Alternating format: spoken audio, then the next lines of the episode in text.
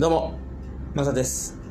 現在、ドイツ在住6年目になります。この番組は僕は海外生活からの経験をもとに失敗談、苦労話や文化の違いなどをお届けし、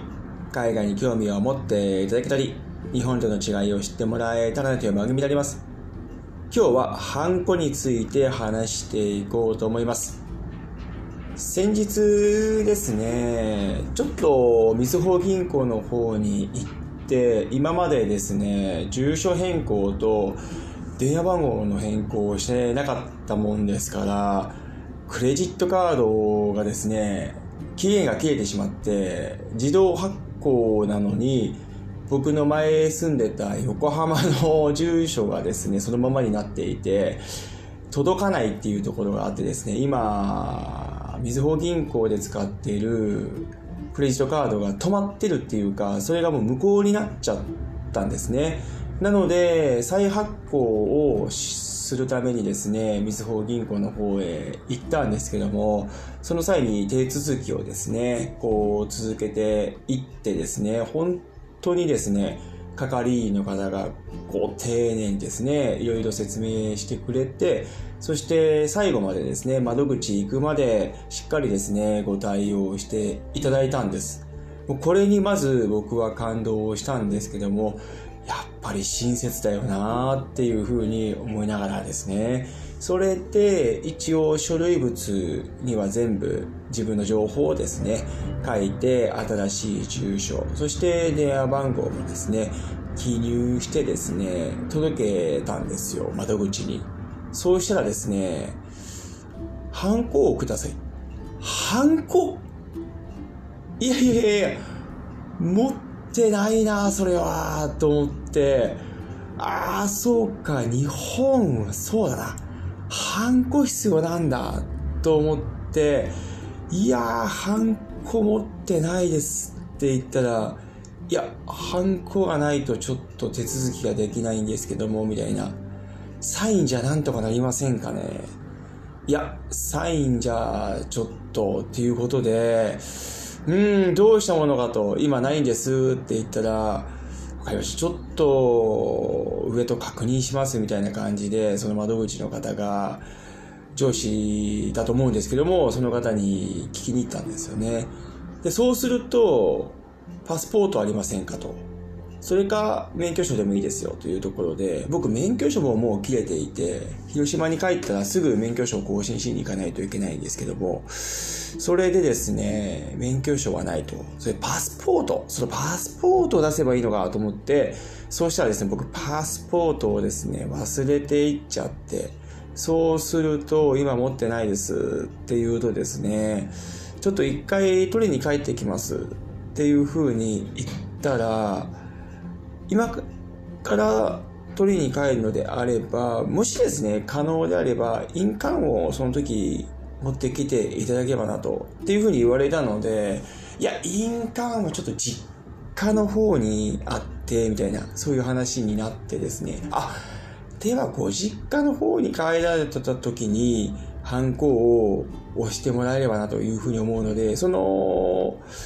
ご実家の近くのみずほ銀行の支店の方にお立ち寄りいただければなというふうに言われたので、そこまでハンコ必要なのかと。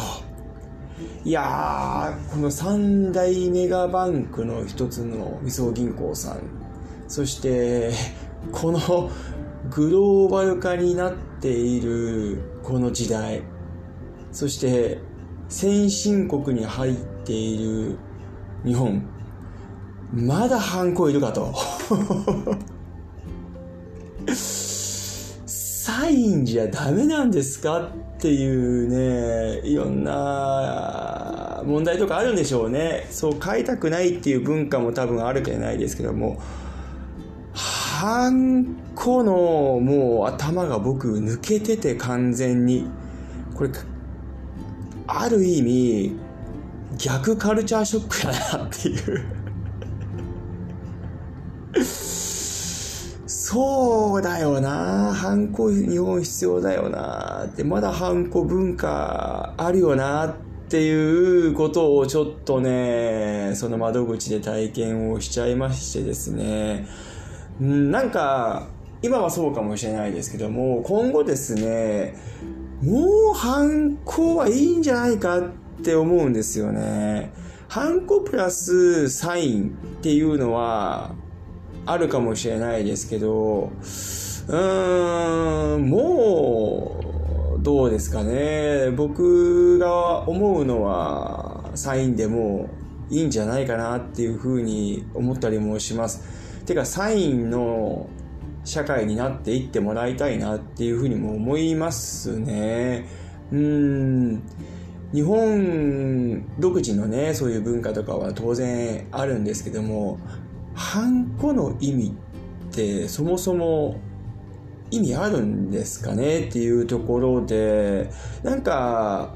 サインっていうのは、その、個人が書く書き方があるので、それでなんか証明できるみたいなんですけども、ハンコって偽造できたりとか普通にしますよね。それで、例えばね、マサでハンコを押すと、ハンコにも同じマサがいっぱいありますから、それでどうにかなっちゃうんじゃないかなっていうふうにも思いますし、あと、今後ですね、少子化どんどんなっていくんで、グローバルの方々をどんどん巻き込んでいかないといけない。でそうすると、日本へどんどん来てもらって、そして日本に住むことによって、こういう銀行の口座をですね、開いたりするにあたってですね、海外の方のハンコどうすんのっていう、いや、そこはサインでいいんですよってなってるかもしれないです。じゃあ僕らもサインでいいじゃないですかっていうね なんかやっぱりそういうグレー、グレーゾーンというかね、なんかそういうのがあるんだろうなってちょっと思ったりもするんですけども、うん、本当に海外の方でハンコ作るのって、すごく手間かかるんじゃないかなとも思いますしね。うん。やっぱりこう海外からの受け入れに対して優しくなっていかないといけないと、そういうふうにも思うところもありますし、うん、もうそういう時代になっていっても日本はおかしくないんじゃないかなっていうふうにも思ったりもしましたね。うん。まあ社内でいろいろ検討とかはね、やってるかもしれないですけども、うん、そうか、まだ未だにハンコというのは必要なんだっていうふうに思ったりもしましたね。はい。高いハンコをね、作って、その偽造とか防ぐのはあるかもしれないですけど、うん、印鑑証明とかね、まさしくそうかもしれないですよね。ただ、それも結局は今の技術を駆使するとすぐ偽造できちゃうんじゃないかなっていうふうに思いますよね。だったら自分で手で書いてやった方が偽造防止にもなるんじゃないかなっていうふうにもね、思ったりもしました。はい。なので、今回はですね、ハンコについて話させてもらいましたけども、本当にですね、ハンコというのがもう頭の中になくて、ドイツは、ハンコをまず押さないので、本当にサインだけなので、はい。ただ、スタンプみたいなのは押すとこあるんですよ。それは会社のスタンプであったりとか、あと、日付とかがね、載ってるスタンプを押して、自分で手で日付を記入してサインをするという形なのはあるんですけど、名前のハンコというのは、スタンプというのはドイツにもないので、これがですね、結構、向こうに長く住んじゃうと、こういうものって、頭の中になくなっちゃうんですよね。はい。なんかまたこれも、あ、そうだなっていうふうに気づかされたところもあったので、うん、今回話させてもらいましたけども、本当に逆カルチャーショックを 受けた感じがしました。はい。これ本当あくまでも個人的な意見なので、はい、今後、犯行ではなくてですね、もうサインだけでいいんじゃないかなというふうにも思います。そういった視点とかがね、いっぱいある三大メガバンク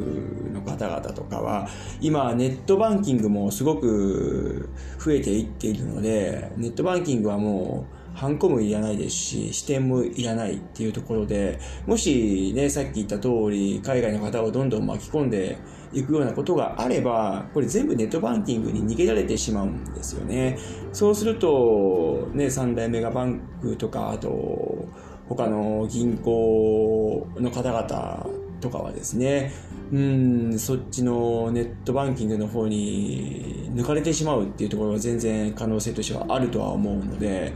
うん、なんかこう、手続き上もですね、ハンコというのもちょっと、海外の方に取ったらめんどくさいなとかって思うところもあると思うので、はい、スムーズにいくんであれば、もうサインで、僕はね、いいんじゃないかなというふうにも思いました。はい。まあ、今後変わっていくようなね、ところがあればいいなというふうに個人的には思います。はい。今日はどうもありがとうございました。それでは素敵な一日をお過ごしください。ではまた次回の放送で。チャオ